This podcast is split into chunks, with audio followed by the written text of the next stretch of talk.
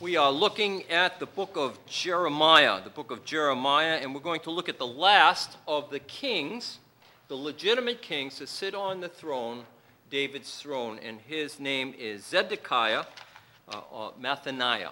The next king, legitimate king, to sit on the throne of David will come at the end of the Great Tribulation period in the beginning of the millennial kingdom, and that will be the Lord Jesus Christ. He will claim his throne. Then there'll be a seat on a throne, a literal throne, in Jerusalem, and it will be uh, in a revised temple.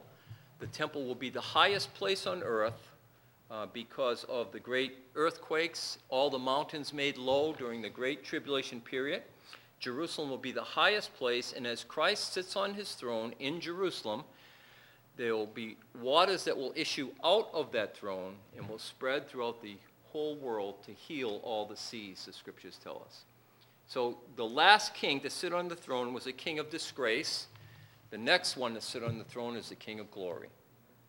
Why? Because men fail, but God never fails. Men fail, but God never fails.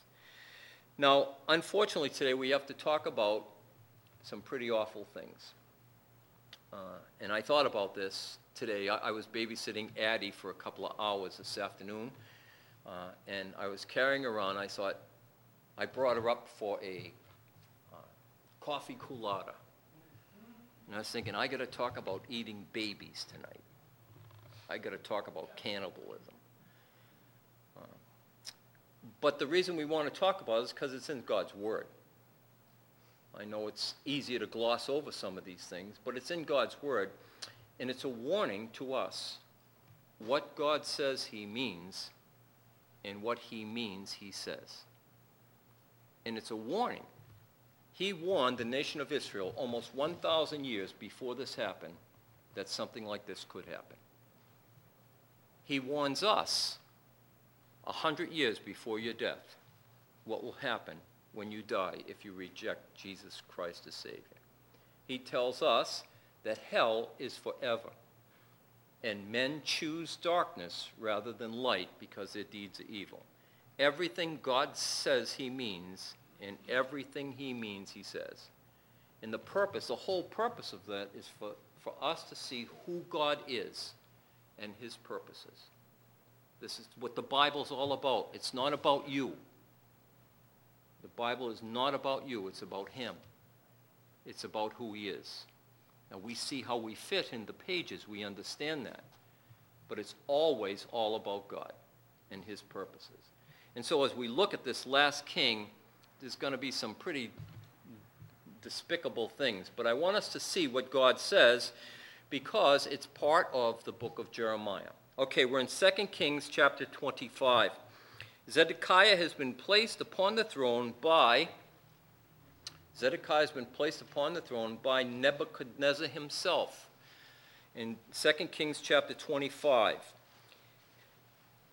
Zedekiah, however, thinks that he is going to be rescued from Nebuchadnezzar by going and uh, investing himself and money in Egypt because Egypt has long been a enemy of uh, the Chaldeans of Nebuchadnezzar of Babylon, uh, because Egypt has long been an enemy, he feels that if he sides with this people, Egypt, that they'll protect him from Nebuchadnezzar. Ultimately, Egypt took money from this man and never showed up. Never showed up to help them out. Why? Because they could not defeat Babylon, and they knew it. But they were willing to accept uh, funds from Israel. Also, there were many people of Israel that went down into Egypt to, to dwell there. And the reason they did that is to get away from Nebuchadnezzar. And we're going to trace some of that. But recognize the scene now. What happens? Well, in his, um, with all of his, let's say, sources, Nebuchadnezzar finds out what Zedekiah is doing. There's a little uh, there's a little saying in the book of Ecclesiastes don't whisper anything about the king, lest the bird of the air hear it and go and tell him. It's a beautiful little saying in the book of Ecclesiastes. And that's what happened. I don't know if it was a bird of the air or not, but I know this that Nebuchadnezzar found out. So, Nebuchadnezzar now, in picking it up in verse, uh, let's pick it up in verse 20. Remember, the Lord's behind the scenes, though men are moving, men in their hatred and their wickedness are moving. The Lord's behind the scenes, and we see that in verse 20 of chapter 24. For, for through the anger of the Lord it came to pass in Jerusalem and Judah until he had cast them from out of his presence that Zedekiah rebelled against the king of Babylon. This is the last stages of God's overthrowing the nation of, of uh, Judah, the last kingdom of Judah. Verse 25 And it came to pass in the ninth year of his reign, in the tenth month of the ninth, and the tenth day of the month, that Nebuchadnezzar, king of Babylon, came, and he and all his host against Jerusalem, and encamped against it, and they built forts against it round about. And the, and the city was besieged unto the eleventh year of King Zedekiah, and on the ninth day of the fourth month the famine prevailed in the city, and there was no bread for the people of the land. So we're going through an 18 month type of siege around the city where they begin to squeeze the city and uh, for, the, for the purposes of making them give up. Nebuchadnezzar doesn't want to waste troops going against the walls of the city. It was a well fortified case. Uh, Solomon was sure of that. But yet, Nebuchadnezzar said, Well, we'll just wait them out, that's all. And they waited them out, and sure enough, the people began to run out of food. Now, something I think about, perhaps uh, you think about as well, uh, remember there was a lot of water in the city. There was no problem with water because Hezekiah's spring ran underneath the city, so there was fresh, pure water. But food was something else. There was not enough food.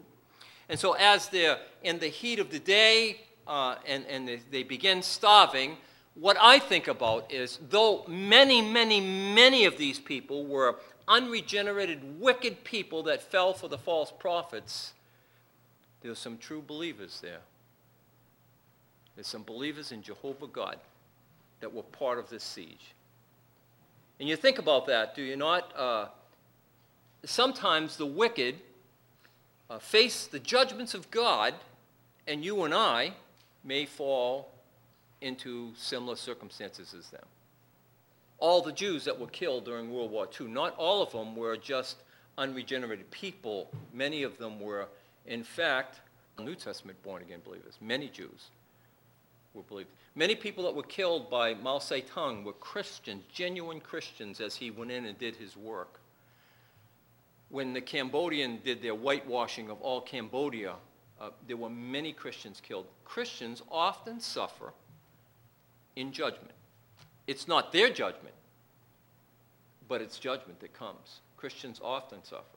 And uh, when God finally brings what we can see as his uh, judgment upon the United States of America, some of us may be there, some of our grandchildren perhaps, we don't know.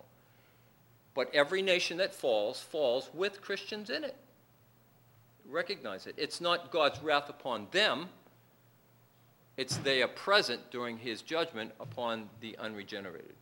Those people who are saved during the Great Tribulation period, they will suffer during the Great Tribulation period.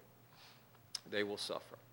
Well, here we have a city that's now been sieged for 18 months, and people begin to starve to death.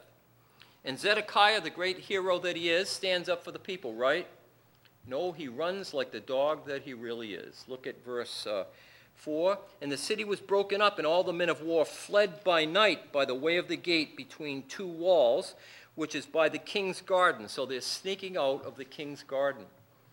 And they're running. They're just running for the hills. Why? Because they know the city's out of food, they're out of money. Let's leave the people. And they run. And the army of the Chaldeans pursued the king and overtook him in the plains of Jericho, and all his army was scattered from him. So they took the king and brought him up to the king of Babylon in Riblah, and they pronounced sentence upon him. And they slew the sons of Zedekiah before his eyes, and put out his eyes, the eyes of Zedekiah, and bound him with fetters of bronze, and carried him uh, to Babylon. So they, they, they catch him running away. Here is this mighty king, Zedekiah. He's the guy who was against God, against God's word, against God's will. And here he is running uh, away. He ran down to Jericho, which was in the southern part of the land of Israel. It's right there on the Dead Sea. He ran down there and he was captured. I kind of think of um, Saddam Hussein when they found him. Here's the mighty, the mighty president of Babylon, the king of Babylon, if you would. Where'd they find him? In what they called the spider's hole. Just ran away from his people, the people that he had brought into war. He ran away from his people. Well, this man was no different, but what a horrible ending. His sons, of course, were killed before his eyes, and then his eyes were further put out. So the process begins, but I want you to see what Jeremiah says about this because that's the book that we're studying together. Turn with me, if you would, please. Uh, let's go to Jeremiah chapter 27 for a moment, please. Jeremiah 27. Remember, God is speaking to his people, and he's telling them that they need to submit to his will. They just need to submit to the king of Babylon. And in the process of that, of submitting to the king of Babylon, they will in fact go into uh, prison. They'll be taken to Babylon, but there they can build houses, they can dig gardens, they can be safe. But of course, they rejected it uh, all the way through. We're in uh, Jeremiah chapter 27. Look with me, please, for a moment at verse 1. 27 1. In the beginning of the reign of Jehoiakim, the son of Josiah, king of Judah, came the word of the Lord unto Jeremiah, saying, Thus saith the Lord, Make thee bonds and yoke, and put them upon your neck, and send them to the king of Edom, and to the king of Moab, and the king of the Ammonites, and to the king of Tyre, and the king of Sidon, by the hand of messages, who come to Jerusalem unto Zedekiah the king of Judah. So this is a warning for all the nations round about and for Judah itself. And he's, he's giving us a, a, an outward example, a picture, if you would, with a yoke upon him. There's going to be a yoke upon all these people. Now, look at verse 6. And now I have given all these lands into, into the hand of Nebuchadnezzar, the king of Babylon, my servant, and the beasts of the field have I given also to serve him. And all the nations shall serve him, and his son and his son's sons, until the very time of his land comes, and then many nations and great kings shall enslave him. So God's giving us the reign of the Gentile powers Nebuchadnezzar first, the Medo Persian Empire, the Grecian Empire, and so forth down the line picking up. And it shall come to pass that the nations and the kingdoms that will not serve the same Nebuchadnezzar, the king of Babylon, and that will not put their neck under the yoke of the king of Babylon, that nation will I punish, saith the Lord, with the sword, with the famine, with the pestilence, until I have consumed them by his hand.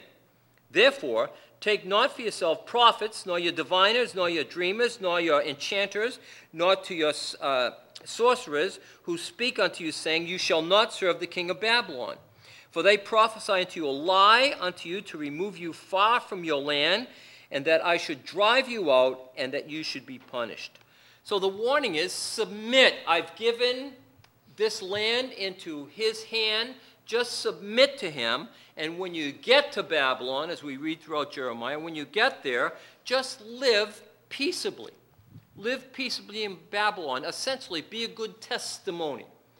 It would be as if we received the message from the Lord that uh, Canada is going to come and take us over. And if Canada comes to take us over, you just go with them. Don't fight it. I've, I've given the United States over to the hands of the Canadians. Don't fight it. Just move to Canada with them. Oh, perish the thought. But move to Canada with them and just dwell there. Make houses, dig, dig wells, plant. I'm going to get you out of there eventually. In 70 years, you're going to come back here, you see. But just go there and live in peace. Submit, if you would. But what happens? No, they would not do that. They rebelled. And so there was a great slaughter in all the land of Israel. Why? Because they rebelled against the word of God. They didn't listen to him to repent, and now they won't listen to him to return. They just continually go against, against his word. So there was this great siege in all of the land. Now, uh, Jeremiah tells us what some of the results of what happened. Turn with me to the book of the Lamentations, please. You know, of course, this is Jeremiah, and he's rehearsing what happened We're in the book of Lamentations. Look at chapter 4, please. This is what happened after the great fall. In Lamentations chapter 4, Jeremiah, of course, is uh, lamenting over all that has happened. And he says in chapter 4 and verse 1 How is the gold become dim? How is the most fine gold changed? Remember, he's talking about the temple, how glorious it was, how magnificent it was. Just a, a, a wonder to look at it in its glory. He said, The stones of the sanctuary are poured out on the top of every street. In other words, it was scattered, it was just knocked down, it was thrown around. It's interesting today, if you go to the land of Israel and you go to the western wall, what's called the Wailing Wall, you'll go and you'll stand uh, where the Jews, often you'll see a picture of them at the Wailing Wall praying. Actually, where they used to be is about 40 feet below that, about 40 feet down. Uh, you'll see a, an archway uh, as, as they enter. Now the, the rabbis are using that as their housing.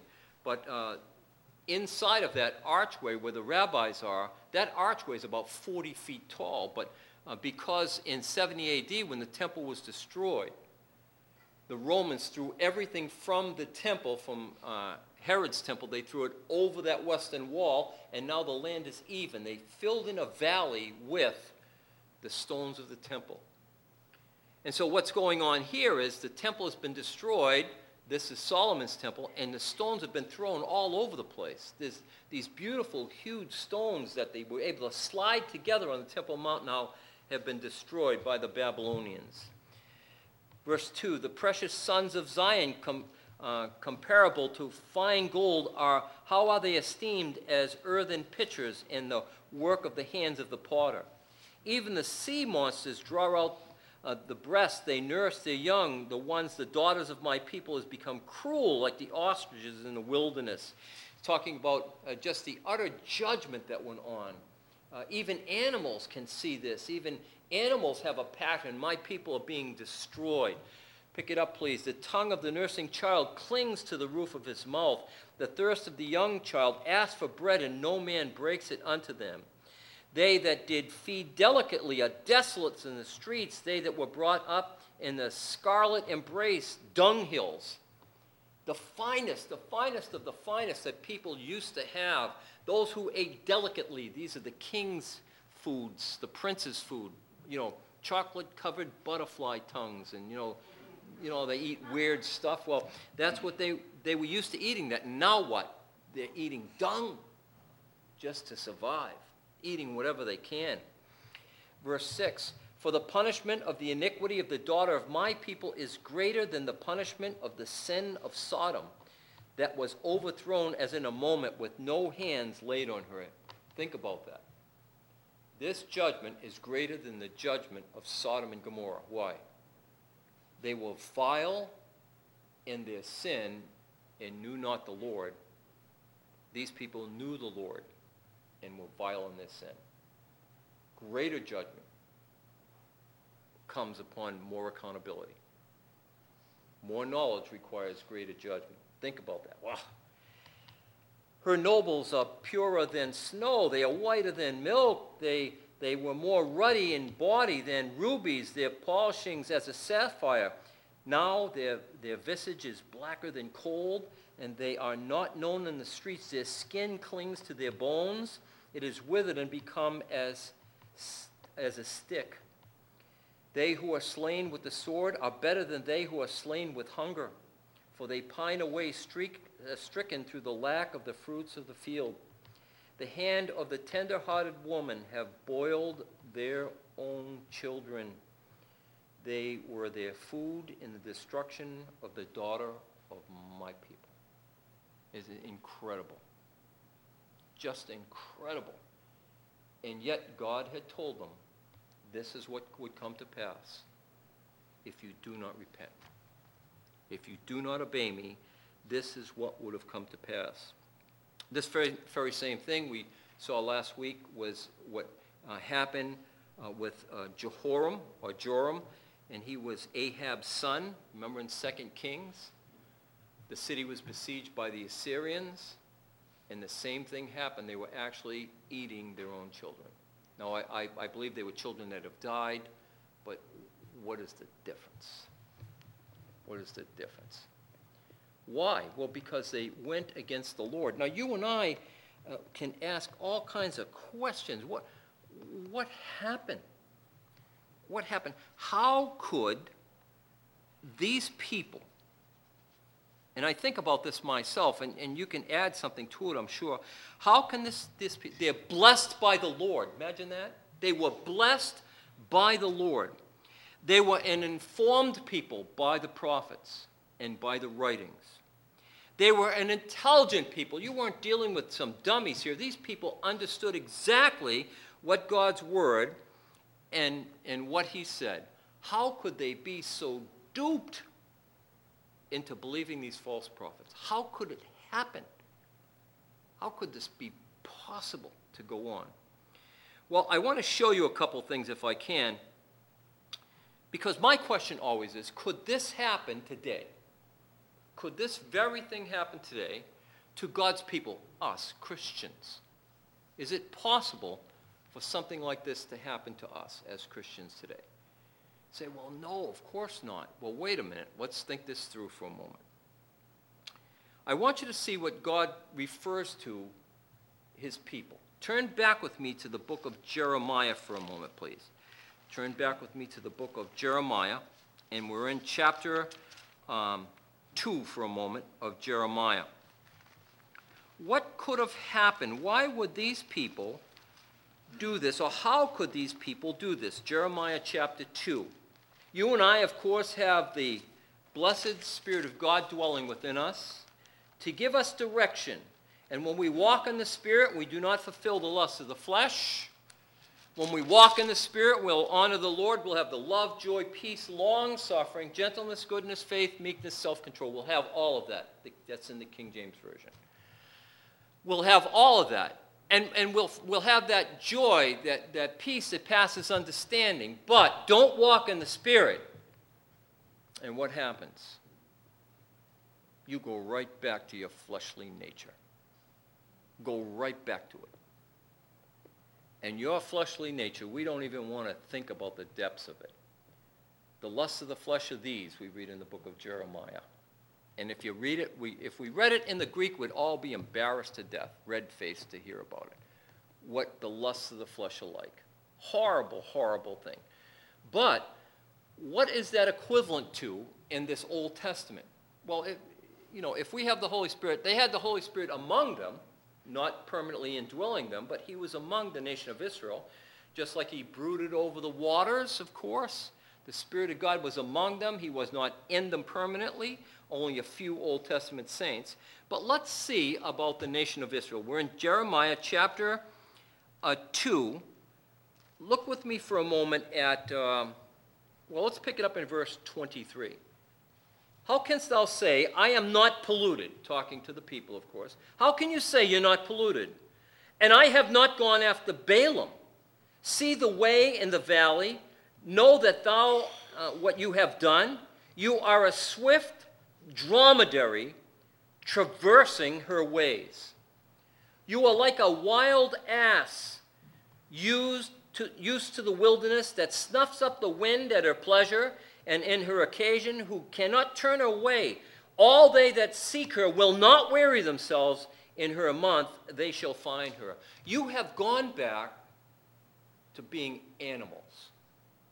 Not that a human being is an animal, but acting like an animal. You've gone back to acting just like an animal. Now, uh, just to give you a couple examples of these, uh, the, the, dromedary is a, is a, a, a female um, camel. And the female camels, without a male leadership, without a head of the pack, they, they just march in circles. That's what girls are like, right? I'm just kidding. I didn't mean it. No. They just, there's no leadership, so they just go everywhere. And, and hunters that are looking for, for female camels, they don't have to worry too much where they're going to catch them. And that they'll escape a trap because they just head for anything. They're just used to running away without, without any leadership, without a, that, that male camel that, that heads the flock, or, or the whatever thing a camel's a herd, uh, uh, without him, they're easy prey. And then he says, You're like a wild ass that snuffs up the wind at her pleasure. This is mating season for a wild ass. And they are just absolutely without reason. All you need to do, all you need to do is find a male ass and put here somewhere in a pen, and they will come directly to him. And you know, that's true of many, many things today. I'm, I'm a fan of hunting. And if there's any PETA people among you, don't worry, I don't get anything. But I'm a fan of hunting. And I, I'm interested in, uh, I, I would love someday to go and shoot a moose. If that bothers you, I'm sorry. But often I'll watch some moose things about moose. And when a moose is in what they call rut, when it's season, mating season, they will walk right up to a hunter who's making a female call. And a female moose will come right to a hunter that's making a male call. It's as if they're blinded. They'll walk right up to them. It's like not a problem to shoot them. All you have to do is find them and make these grunting so. I have a friend of mine, well, he was a friend. I haven't seen him in over 30 years, maybe longer than that. He worked for the B&M Railroad in um, Boston and Maine Railroad, and this is when the railroad traveled all the way up to northern Maine. And he said in the wintertime, or in the mating season time, toward the fall, uh, some of these moose would get on the track and they would take the B&M train, they would take it as a male moose. They would lower their head and charge it. Now, the moose would always lose, of course. the engine would win. But that's, see, they lose all reason. They're going by their animal instincts. What are their animal instincts? Well, they're without moral direction. They just made in public. All kinds of behavior in public. Why? They're without moral direction. That, that doesn't, that's their instinct. That's the, way they're, that's the way they are. They just do what makes them feel good. Procreation, that's the way they're, they're, they're, they're, they're made to just uh, make after their kind. And God said, that's where my people have gone. They've gone back that way. They're just like wild animals. The prophets prophesy falsely, and the priests bear rule by their means, and my people love to have it so. Why is that? Well, because essentially the people were saying, don't worry about God. Don't worry about Him, Jehovah. Eh, That's old fashioned stuff. We're, we're telling you about something new, a new Christianity. You realize they weren't saying that, but you, you get it? Where you can have God your way. You can, you can do what you want. You can sound like what you want. You can act like what you want. You can do anything you want, and it's okay. Don't worry about it. That's what they were saying to the people in Judah, and the people loved to have it so. Now, let me ask you this Have you seen any of that in modern day Christianity? Where people just love to have it so? You, you're binding us up with laws and rules. No, I'm not. I just want you to read God's word, that's all. I just want you to see what He says, what His word says. And He said, The minute you reject me, you're just like these wild, wild animals. And it's interesting, these wild animals, of course, again, they, they're without, they're just uh, using their animalistic instincts, their urges. They're without moral direction. They're without soul, so they're without what? Direction. They, they just go wherever they want. And they're without, of course, eternal life. I, I have had the hardest time in my life when a little, little child will come up to me and say, Can you pray for my puppy that I'll see him in heaven? No, you're not going to see your puppy in heaven. And I don't say that to him, but you know what that's like. Oh, my favorite cat, you know, I want to see it in heaven. Well, it's not going to heaven. It's an animal. It's good for pleasure on earth and eating them and everything else, but it's just a just simply an animal. That's all it is. That's all it is. Going on from there, let's see what God says about just for a minute. Turn with me to Proverbs chapter 7. Could this happen today? Could could Christian people become so filled with the flesh that they enter into all kinds of vile things and, and do it as unto the Lord, let's say. You know, they think they're doing a Christian thing. Proverbs, turn with me to chapter 7 for a moment. God's warning to a young man here in Proverbs chapter 7.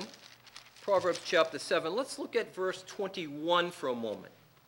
Proverbs 7 and, and verse 21. This is talking about a young man. And this is a harlot that's after this young man. And you can read through the whole thing in, in chapter 7, but I just want to pick it up in verse uh, 21. It says, And with her fair speech she caused him to yield. With the flattering of her lips she forced him. What? Can anyone force you into immorality? The answer to that is absolutely not. Can anyone, by their fair speech, force you? No, they can't. What it is, is you wanted to go, and they just put the last straw. But notice what it says about this. He goeth after her as an ox to the slaughter. You know, a cow's walking up a ramp, he's going to get a thump on the noggin, and the next thing he's going to be his prime rib. You know, he doesn't think anything of it. That's the way a person without discretion goes if they do not honor the Lord. Even Christian people. Same thing. If they won't honor the Lord, you go back to the lusts of the flesh. You go back to a, uh, the old man and his all sinful ways. Read it again if you would. A, a fool to the correction of the stalks, till the arrows strike through his liver as a bird hasteneth to the snare, and knoweth not it is for his life. See, God's talking about his people, and his people that do not listen to him, will not honor him, they go back to the way of wickedness. Okay, now, could that happen to us? Could this happen to us as Christians? Well, we only have a couple minutes left, but turn with me to the book of Peter, please. The book of Peter, 2 Peter chapter 2. In the book of 2 Peter chapter 2. What happens to God's people? How can such a thing happen to an Old Testament, a Jew, a believer in God? Remember, they were to bring sacrifice, and they did that. And when they did that, it stayed God's judgment upon them. If they believed God's word and acted accordingly, they brought sacrifice. That pleased God, but it was not sufficient. It pleased him that they obeyed him, but it was not sufficient for their salvation. It was put to their account for salvation because the Christ was going to come, just like Abraham, right? He believed God, and it was put to his account for righteousness' sake. So they followed through. They followed through with, with God's requirement for them, an Old Testament person. However, just bringing the sacrifice was not sufficient unto eternal life. It was not sufficient. Why? Well, because some brought the sacrifice and then went back to the ways of the world. And we see this with this man particularly, and his name, of course, was Lot. Uh, this is pre, uh, pre-law, obviously. But let's pick it up. What happened to Lot? Remember, Lot was Abraham's nephew. Lot traveled around with Abraham everywhere. Lot saw God's blessing upon Abraham and actually experienced God's blessing for himself.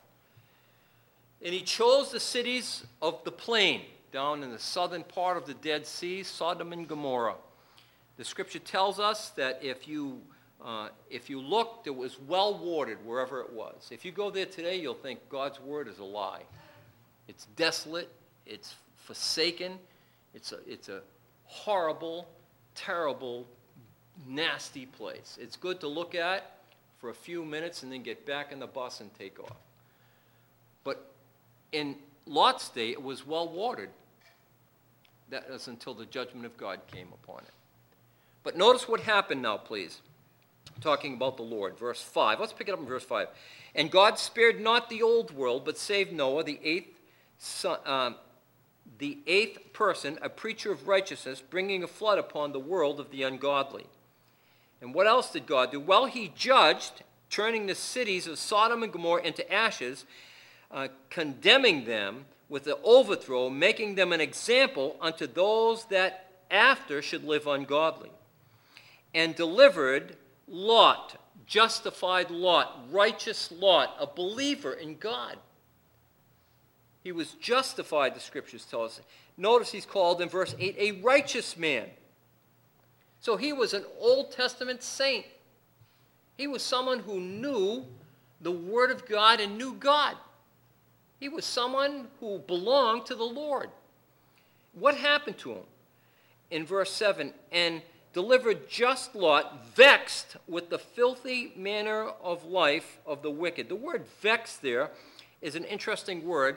Uh, other translations have it in different ways, but what it essentially means is to be worn down. Now, I meant to do it, and I forgot to do it while I was I didn't get a chance to. In the back of my truck, I collect driftwood. I don't know why. I bring it home and then throw it away later on. But I collect it. I can't stand it. And I see these big pieces of driftwood when we go up in Maine, and there they are. Here is a rough pine branch so rough that, you know, when you pick it up, the sap gets on you. You can cut yourself with the bark of it. It's very, very uh, hard uh, stuff to deal with. After it's been in the ocean and rubbing against the rocks, it's as smooth as a baby's skin. It's incredible. What happened? It got worn down.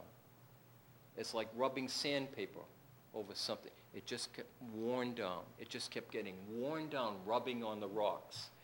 And that's what it's talking about with Lot. And delivered righteous or just Lot, vexed with the filthy manner of life of the wicked. For that righteous man dwelling among them, in seeing and hearing, vexed his righteous soul from day to day with their unlawful deeds. He got worn down. I, I got to admit to you, I'm a little worn down. Aren't you? I hear stuff now that just 10 years ago would have shocked me. It doesn't seem to bother me anymore. I mean, when I think about them real deep, they hurt, but I, I hear people doing things. I, I, you see things on TV, uh, in the news, what people are doing, and I'm not shocked anymore. What happened? We, we're vexed with the unrighteous deeds of the wicked. We're vexed. So that they can describe and show these people that are changing their very, what they're calling their very uh, sexual orientation and nature. They, they, they show these people and what they're doing. It, it, it doesn't bother me as much as it used to. I don't like it. I don't want to have anything to do with it. I'm staying far away from it. I'll vote against anyone that's for it. You know, the whole business. But it's not as bad as it used to be. Do you hear about abortion anymore? It's going on heavier than ever. Heavier than ever it's going on. Does it bother you? We're vexed with the deeds of the wicked. And Lot sat among these people, Sodomites, and every other type of wickedness that you could possibly think about. And he got worn down. You know the trouble is? It shouldn't happen. It's not supposed to happen, and we can stop it from happening when we walk with the Lord. Now, we're out of time, but I would ask you to read about Joseph and Potiphar's wife. He had everything that belonged to Potiphar all his wealth, all his goods. And day to day, she pressed him for immorality. Day to day. And he said, I will not do this against my God. There's a man that stood. Read about Daniel. I will not eat the king's food. So for us to say, well, it happens to everyone. No, it doesn't. No, it doesn't. Some people that walk with God and stay close to the Lord and are careful with their walk with the Lord, it doesn't happen. They don't allow that stuff to filter through them Lot did, and I'm afraid some of us do at times. Allow this to permeate our thinking, to, to take, if you would, the rough edges. You know, you know, we're Christians, we're not supposed to be callous and we're not supposed to be rough. No, but when it comes to sin, we're supposed to reject it. We're not supposed to embrace sin, are we? but that's what's happened. That's what happened with Lot. So much so that no one listened to him, and angels had to drag him out of the city. Well, what happens to people? What happened to the nation of Israel? A thinking people? How could they come to that place? And God said, Because they rejected me, they rejected my word, and they went and they turned away and became animalistic in their thinking. And can I suggest to you that in some cases, in the United States of America, some people are turning that way. Imagine that. Now, that doesn't mean all of them. And there's still some very good moral people out there who do not know Christ as Savior, but try to keep their morality, if you would. But then there's us who know the Lord Jesus Christ as Savior. We know what God has said, we know what His Word says, we know what it warns us of, and He tells us how to overcome that by walking in the power of the Spirit of God. So you and I need to make sure that we're keeping our spiritual antennas high. Make sure that we're not being worn down by the world. Make sure that this stuff is not allowed to, to wear us out or wear down our walk with the Lord. Well, we need to close here. I'm sorry I brought this to you on such a very hot night, uh, but it's in God's Word. And I wanted to deal with it. Now, in the next couple of weeks, we'll be closing out. There's nothing next week. We'll, we'll be closing out the book of Jeremiah together. And then we're going to have a cookout together. So I hope that you have read through the book of Jeremiah, and we'll have a sign up sheet fairly soon. And we want to have a cookout together where we enjoy one another's fellowship, and we'll be Jeremiah-mites together as we partake of hamburgers and hot dogs. Let's pray together. Father, thank you for your revealed truth. Lord, these are these are disgusting, sickening things to think about. Uh, they don't deserve a lot of our time, and yet, Lord, you've put them in your word for us to know. All that you've given us is for us and for our children forever to let us know who you are in your purposes. Father, we, we, uh, we want to get this out of our mind because uh, we want to think on the, the best things. But we know, Father, the best things are what our Lord Jesus Christ paid for eternal life and redemption through his shed blood, the gospel of the Lord Jesus Christ. He knew the wickedness of these people. He died on Calvary's cross for them as well as for us. He died for the sins of the whole world. And Father, as we consider these things, help us. Help us to realize that what you have said you mean, and what you mean you have said and that judgment will come. And we want, Father, to recognize that if judgment first be at the house of the Lord, what will happen to unbelievers? Father, we thank you for this time and we pray in Jesus' name. Amen.